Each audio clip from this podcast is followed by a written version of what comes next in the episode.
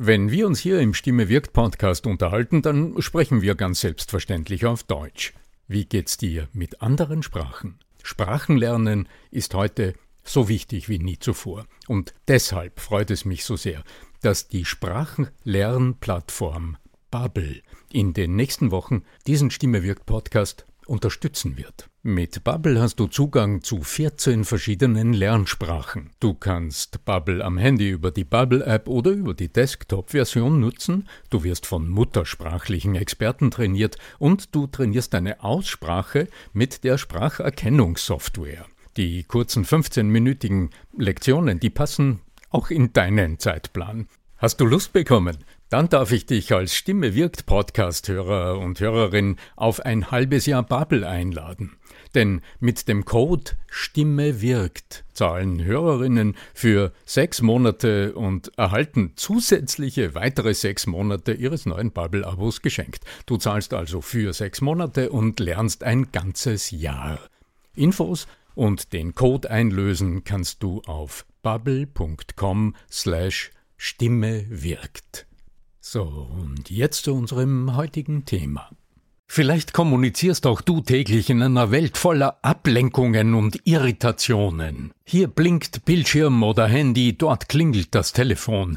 Wie gelingt es dir, deinen Fokus voll auf die Situation und auf deine Gesprächspartner zu richten und ausdrucksstark mit der Stimme zu kommunizieren. Darum geht's in diesem Gespräch. Bleib dran. Der Ton macht die Musik. Der Podcast über die Macht der Stimme im Business mit Arno Fischbacher und Andreas Giermeier. Für alle Stimmbesitzer, die gerne Stimmbenutzer werden wollen.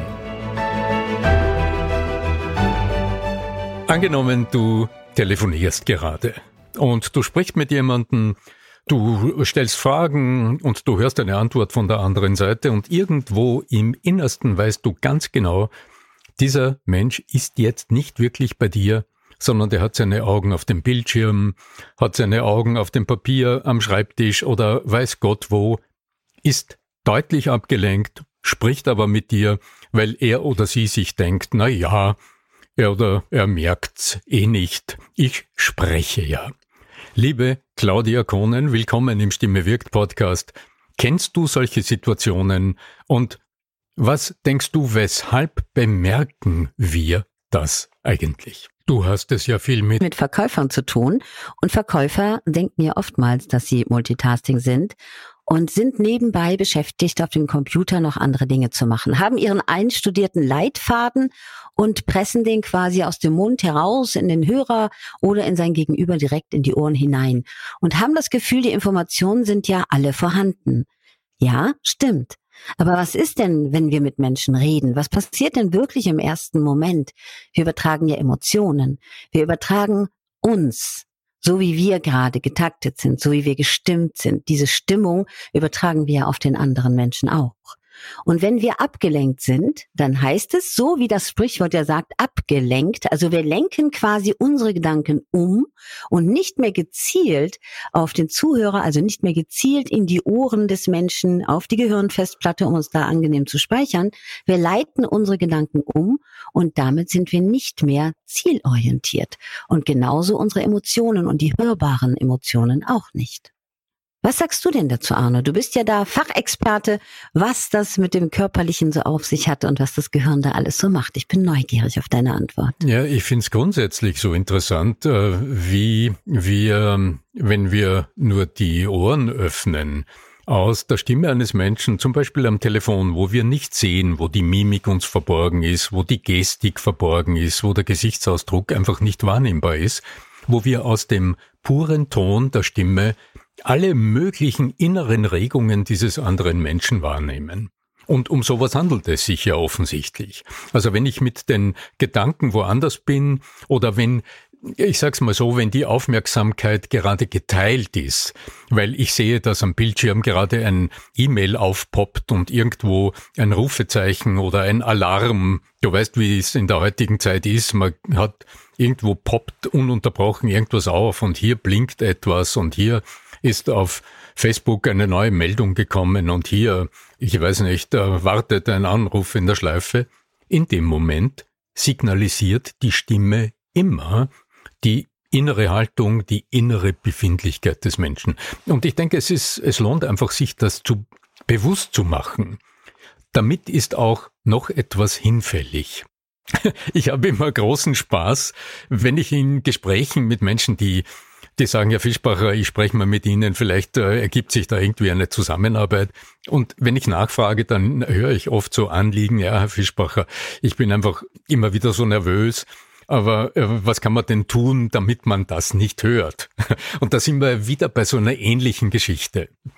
Du hörst es immer. Also dann hörst du halt, dass jemand nicht zeigen will, dass er nervös ist. Aber das bemerkst du. Also verstell ja, ja. verstellen gilt nicht. Viele Menschen glauben ja, sie transportieren mit der Stimme nur das, was sie sagen. Und in Wahrheit ist ja die Stimme nur hörbarer Ausatem. Und dieser Atem, also dieser Sauerstoff wird in unserem gesamten Körper produziert. Also geht es nicht darum, dass wir die Stimme im oberen Teil des Körpers verstellen. Im wahrsten Sinne des Wortes verstellen wir uns nämlich dann, sondern es geht darum, dass wir die echten Emotionen nach außen tragen. Und das ist es wohl, Arno, wo viele Menschen sich wundern, wenn sie sich anfangen, mit diesem Thema zu beschäftigen. Denn es geht ja so leicht. Aber mit diesem ganzen Verstellen der Stimme ist es viel schwieriger und vor allem unecht und unglaubwürdig. Naja, das habe ich in früheren Zeiten kennengelernt bei Menschen, die in der Radiostation, die wir in den Ende der 90er Jahre gegründet haben, hinter dem Mikrofon saßen und versucht haben, äh, das, was Spannend. sie, das, was sie dachten, wie Moderatoren klingen sollten, äh, nachzumachen. Ja, das ist so wie mit den unechten Sprechpausen. Wenn man ja wirklich, nur ein anderes Beispiel dazu, richtig jemanden etwas sagt, dann passiert es ja automatisch fast, dass man die richtige Betonung hat, wenn man wirklich bei der Sache ist. Mhm. Oder? Naja, und wenn dir auch etwas wichtig ist, wenn es dir nur wichtig ist, dann ist es nicht wichtig. Ich hatte, ich hatte gerade einen unglaublich ausgebildeten und wirklich sehr berufserfahrenen Manager im Coaching, äh, Pharmabranche mit höchster Expertise in Prozesstechnik etc., der bewirbt sich gerade hm, für neue Stellen, weil er mit dem Unternehmen, in dem er derzeit noch arbeitet, offensichtlich streng unzufrieden ist. Und der erhält jetzt mehrmals nach den Vorstellungsgesprächen, also das läuft durchaus auf Niveau ab, ja, für eine Führungsposition, ja, erhält er dann so Rückmeldungen wie, naja, ob er sich denn doch wohl durchsetzen könne, weil er so ein sympathischer Mensch ist. Von der Ausdrucksweise her, also wie er sich stimmlich ausdrückt, ist das dann sehr sympathisch, und auch, ich kann ihn jetzt nicht nachmachen, also ich würde ihn denunzieren. In einer sehr, wie soll man sagen, einfachen Art und Weise fehlt halt ein bisschen der Nachdruck in seiner Stimme. Und das er, Selbstbewusstsein wahrscheinlich auch, nicht wahr? Das ja, Selbstbewusstsein. Ja, ich denke, er hat es schon. Äh, ich bin sicher, er setzt sich auch durch, aber nicht in dieser frontalen, kraftvollen, Kraftlackel-Art und Weise, sondern ganz sicher mit großem Geschick, weil sonst hätte er nicht diese berufliche Laufbahn durchlaufen, in die, also dann wäre er nicht dort, wo er heute ist. Aber in der Vorstellungssituation für eine Führungsposition erwarten die Menschen, die ihm gegenüber sitzen, offensichtlich jemanden, der ihnen auch im Vorstellungsgespräch mal zeigt, dass hier Durchsetzungskraft vorhanden ist. Ja, Obwohl das ja nichts mit der Lautstärke zu tun hat, nee, nicht wahr, Arno? Nee, natürlich, ja. Genau. genau, Entschuldigung, wenn ich dich jetzt darauf anspreche direkt, weil viele Menschen wissen es gar nicht, dass große Unternehmen schon mit Technik herausfinden im Vorstellungsgespräch am Telefon, ob die Stimme das hergibt, was der Mann behauptet zu sein. Mhm. Also wie wie viel der Mensch wirklich preisgibt und wie sicher er ist. Also man kann anhand, das machen Profiler übrigens schon seit einigen Jahren, an der Stimme so viel heraushören. Selbst in, bei den Kriminalitätsfällen gibt es mittlerweile Stimmforschung, die herausfindet, droht jemand nur oder tut er es auch. Und das auch im beruflichen. Das kann man ja auch daran feststellen, dass erfolgreiche Menschen, die mit anderen, also eine Führungskraft, dass die immer gut reden kann. Und darum stehen sich so viele Menschen beruflich im Weg, wenn sie daran nicht arbeiten, würde ich mal behaupten. Mhm. Ja, das ist ein guter Punkt. In meinem Gespräch im Podcast äh, vor kurzem mit dem Oliver Niebuhr, mit dem Linguistikprofessor, der mit seinem Start-up jetzt eine Software gerade entwickelt hat, die eine Art Analyse der Stimme bietet, aber nicht in einer in einer wissenschaftlichen, also wie soll man sagen, in einer für den einzelnen Menschen nachvollziehbaren Art und Weise. Und der sagt, die drei Kernaussagen der Stimme, die im Beruf von besonders großer Bedeutung sind. Und da ist jetzt der dritte Punkt die große Frage bei meinem Kunden. Das ist auf der einen Seite Vertrauen, ist dieser Mensch vertrauenswürdig in dem Moment, in dem er oder sie spricht? Das ist Kompetenz. Wie kompetent wirkt jemand durch die Art und Weise des Sprechens und durch die Stimme? Und der dritte Punkt heißt jetzt im Fachjargon Emphase, also Ausdruckslust, also die Bewegtheit im Sprechen. Und das ist ein Punkt, der mit Bewegungen und mit Körpersprache etwas zu tun hat. Und da stoßen viele Menschen in unseren Breiten an die Grenzen, wo wir doch so erzogen sind, na ja, fuchtel nicht so herum, also bleib ein bisschen gesettelt und setz dich aufrecht hin und bleib gerade, weißt du? ja. Ich muss mich da immer zügeln, dass mein spanisches Temperament nicht so rauskommt, dass ich mit den Händen zu sehr rumfummel. naja, aber das macht die Lebendigkeit deines Sprechausdrucks aus, Claudia. Sonst ja. äh, ist es halt einfach monoton und dann fehlt aber auch die Kompetenzanmutung und dann dieser, diese Nachdrücklichkeit des Sprechens, die fehlt dann vollständig.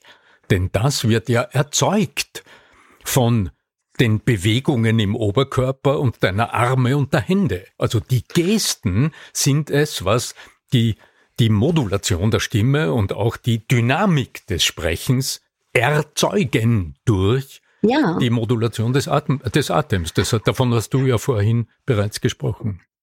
Wenn man sich das jetzt für unsere Zuhörer mal bildlich vorstellt, wenn ihr euch mal alle vorstellt, dass der Sauerstoff, den ihr in eurem Körper habt, rot eingefärbt wäre, ja, also jetzt nicht wie Blut, sondern wirklich und dann nehmt blau, wenn ihr wollt.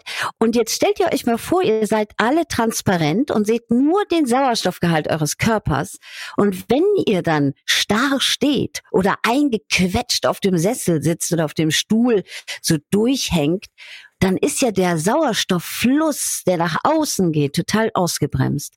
Aber wenn man im Stehen oder in der aufrechten Haltung oder im Kutschersitz sitzt und die Arme bewegt, seinen Körper mitbewegt, seinen Kopf bewegt und den Sauerstoff richtig rausfließen lässt, dann kann man sich auch vorstellen, mit wie viel Energie und Begeisterung dieser Farbturm gefüllt mit Sauerstoff auf den anderen einwirkt, weil da klettert er ja in die Ohren hinein. Und begeisterte Sprecher sind auch die bestbezahltesten Sprecher, auch bei uns als Voice-Over-Sprecher. Hm, das sind nicht die, die nur so ganz ruhig sprechen. Ja, stimmt. Nein, auch nicht die, die die ganze Zeit ein Wissen mitteilen, was dasselbe Wissen sein kann wie vorhin, aber eben auf eine Art und Weise, dass jeder froh ist, wenn die Stunde vorbei ist. Wir beide haben heute den Clown gegessen, ne? Ja, genau. Claudia, lass uns noch einmal zu diesem Punkt zurückgehen. Ist es möglich, sich zu verstellen? Also ist es möglich, quasi technisch mit der Stimme irgendetwas zu tun, damit es so scheint, als wäre so, als wäre ich durchsetzungsfähig, als wäre ich gerade richtig innerlich stark, als wäre ich total sicher und überhaupt nicht angespannt. Natürlich kann man das, aber es ist nicht echt. Und wir übertragen eben unsere Emotionen mit. Viel leichter ist es, es zu lernen, es richtig zu können. Denn dann kann man sich jederzeit auch in diese Emotionen hineinbringen und die Begeisterung oder sagen wir mal die Art und Weise, wie man in dem Moment gefordert ist, auch nach drüben bringen, nach in den anderen Menschen hineinbringen. Es ist viel leichter zu lernen, es richtig zu machen und sich selbst kennenzulernen beim Reden und die anderen Menschen zu überzeugen, als sich zu verstellen. Würde ich behaupten, Arno. Mhm. Also es ist interessant, wenn ich äh, über so ein Thema spreche, dann fällt mir im Grunde immer das Schauspielen ein. Also das ist so, aber kein Verstellen. Ne, eben genau, das, das ist der das, Punkt. Ja, genau. Das, das, ist ja das klassische Missverständnis. Das ist es nämlich, ja, ja genau. Die Menschen denken dann, ihr macht mal so, als ob. Mhm. In Wahrheit, und da kann ich ein Lied drüber singen, weil ich dürfte das auch noch zusätzlich lernen, als ich mal nicht so temperamentvoll oder sinnlich sprechen sollte. Mhm. Man geht in die Persönlichkeit. Man geht wirklich gedanklich und bringt sich selbst in diese Person hinein, wie ich jetzt als Nachrichtensprecherin. Und dann redet man auch so und dann klingt man auch so. Dann verinnerlicht man das Gefühl und dann trägt man das Gefühl auch authentisch wieder nach außen. Es ist interessant, du hast zuerst so ein Stichwort gebracht. In der Zeit, in der ich mich als Schauspieler aus- und weitergebildet habe, äh, sind diese beiden Worte, dieses als ob, sehr oft im Zentrum gestanden. Ähm, mhm. es, es, gibt einen, also einen lang verstorbenen russischen äh, Theatertheoretiker, den Herrn Stanislavski, der hat das als Stichwort geprägt. Ja, also geh in eine Situation, als ob dieses so oder so wäre und imaginiere dir genau diese Situation. Und in dem Moment ist es ja im Menschen aber echt. Und das ist der genau. Unterschied. Also du modulierst jetzt nicht technisch etwas äh, über deine Stimme drüber, sondern du gehst in eine innere Haltung hinein. Und hier gibt's zwei Zugänge und die scheinen mir jetzt wieder für die berufliche Kommunikation ganz besonders interessant zu beobachten sein. Also welche, was nutze ich wann? Das eine ist, wie geht es mir selbst? Also welchen Status benötige ich, damit ich das, was ich dann zu transportieren, zu kommunizieren habe, dass ich das bestmöglich rüberbringe. Wie schaffe ich mir Sicherheit? Wie hole ich mir auch die nötigen Informationen, damit ich souverän darüber sprechen kann, etc. Das wäre das eine. Also da ist auch der emotionale Status äh, damit gemeint jetzt von mir, so den du mhm. angesprochen ja, hast. Ja. Aber die zweite Seite, die finde ich speziell, wenn es ums Präsentieren geht, so essentiell. Das ist der Blick hinüber über den Tellerrand und mal schauen, zu wem spreche ich und was will ich denn eigentlich im anderen bewegen und woran im anderen knüpfe ich an? Also welche Gedanken habe ich mir über meine Gesprächspartner, über meine Zuhörer, über die Betrachter meines Videos, über die Zuschauer meiner Präsentation gemacht, über meine Kunden gemacht? Und wie kann ich mhm. sprachlich an die Welt anknüpfen, in der meine Gesprächspartner und Zuhörer sind. Und aus dem heraus entsteht wieder ein anderes als ob. Also hier bewegt sich der Mensch wieder anders, die Zuwendung ist gestaltet, die Körpersprache funktioniert anders und die Sprache hört sich anders an. Du verwendest andere Worte, du gehst in den Dialog mit den Zuhörern. Ich würde da gerne ein Bild zu geben, denn ich weiß, wie schwer es oft ist, dass Menschen verinnerlichen, was meinen die da eigentlich, wenn man sich mit dem Thema nicht so beschäftigt hat. Und da habe ich ein gutes Beispiel für, wenn man sich jetzt vorstellt, einen jungen, dynamischen, schicken Verkäufer, der einen hochwertigen Sportwagen verkaufen möchte. Der möchte diesen Wagen verkaufen und es kommen Kunden in den Laden und er überlegt sich gar nicht, ob der passend ist und führt einfach sein Verkaufsgespräch durch, ohne sich vorher zu erkundigen, ohne zu wissen. Er macht einfach nur sein Pitch, sage ich mal, sein Verkaufsgespräch, ohne zu überlegen, kann die Frau in diesen tiefer gelegten Wagen überhaupt einsteigen? Wenn er aber jetzt gezielt die Person erst fragen würde, was sie möchten, was sind das für Kunden, was suchen die wirklich, dann würde er automatisch seine Tonalität dem anpassen, mhm. indem er vielleicht die Dame die nicht so aussieht, als würde sich gerade in einen tiefer gelegten Wagen setzen, anders ansprechen würde. Und jeder, glaube ich, im Publikum kann sich jetzt vorstellen, dass die Tonalität sich automatisch ändern würde. Mhm. Oder? Ich würde gerne mal einen Daumen hoch haben, wenn ihr euch vorstellen könntet, dass dieser Verkäufer automatisch die Tonalität ändert, wenn er mit den unterschiedlichen Personen spricht. Oder ein Lächeln oder ein lachenden Smiley, wenn ihr sagt, nee, das geht so nicht. ja, es ist hundertprozentig im Grunde immer die Zuwendung zu unseren Gesprächspartnern. Die machen wir ja im Privatleben auch, ne? Ja, so ist es. Wenn du, wenn du dir vorstellst, du willst einen Menschen kennenlernen, so, das sind die Themen, die ja auch ab und zu so nebenbei, neben dem beruflichen, dann so ein bisschen angesprochen sind, auch in den Coachings manchmal, ja, so, weil es eine interessante Parallele ist. Dann würdest du ja auch nie Frontalbeschallung äh, inszenieren.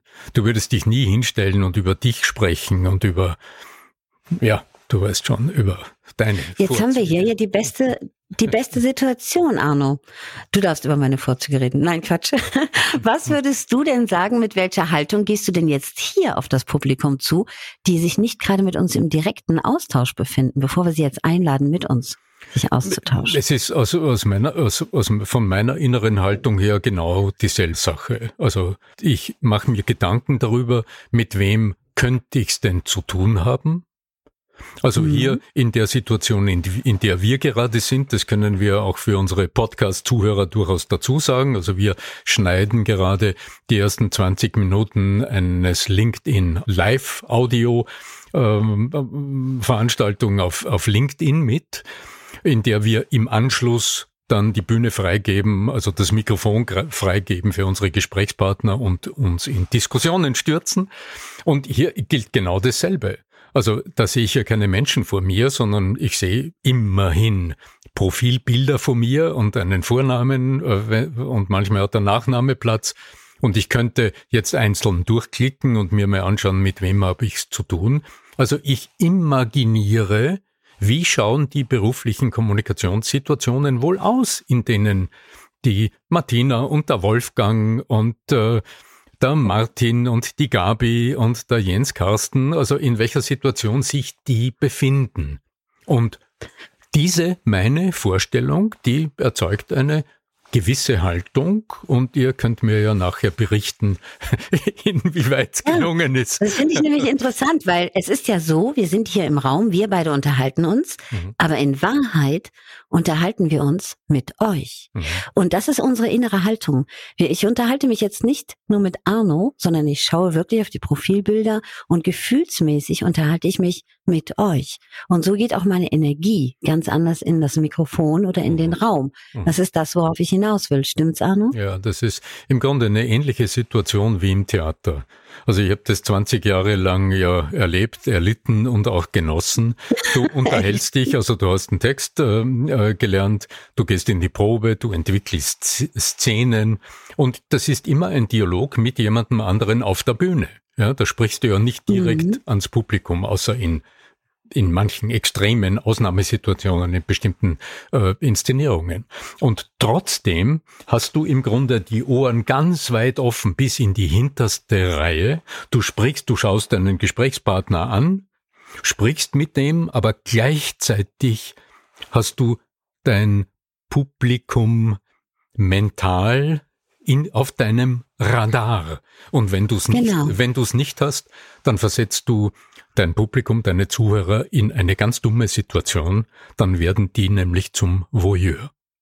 Und, das und die Energie geht nicht mit, nicht ne? Drüber, die Energie ja. geht nicht in die Menschen, ja, genau. Ganz genau. Das ist nämlich das, was wichtig ist, dass man sich diesen Gedanken macht, wenn man in einem Raum steht, wo 100 Leute drin sitzen, dass man wirklich die Energie an alle Menschen überträgt, indem man die Blickrichtung hat und dass man das Gefühl mitnimmt, dass man zu allen Menschen auch spricht. Mhm. Würde man das nicht haben, würde man vielleicht nur zur ersten Reihe sprechen und jeder hat das vielleicht mal in seinem Leben erlebt, wie sich sowas anfühlt, dann geht die Energie aus dem Raum heraus mhm. und man fühlt sich auch nicht mehr angenommen auch nicht interessant, weil der Sprecher vorne einem nicht die Aufmerksamkeit mhm. gibt und nicht die mhm. Energie rübergibt. Ja.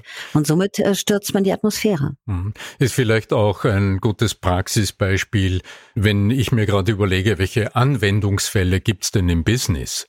Dann ist es zum Beispiel, wenn du in einem Webinar mit einem Gesprächspartner einen Dialog führst, Wenn das nur privat ein Gespräch zwischen zwei Menschen ist, ist es für die Zuschauer nicht so wahnsinnig interessant. Aber wenn du vor der Kamera mit imaginierst, wer dir zuhört und immer im Hinterkopf die Lebenssituationen, die Ansprüche, die Fragen deiner Zuhörer im, im Blickfeld und äh, innerlich mitschwingen lässt, dann wird sich dein ganzer Habitus verändern. Du sendest, wie man im Theater sagt, ganz anders. Und auch stimmlich wirst du für deine Zuhörer auf der anderen Seite hinter den Bildschirmen viel nahbarer wirken. Ja, danke liebe Claudia Kohnen für dieses anregende Gespräch und für die vielen Gedanken, die wir hier austauschen konnten für unsere Zuhörer im Stimme wirkt Podcast. Ja, was bleibt mir noch?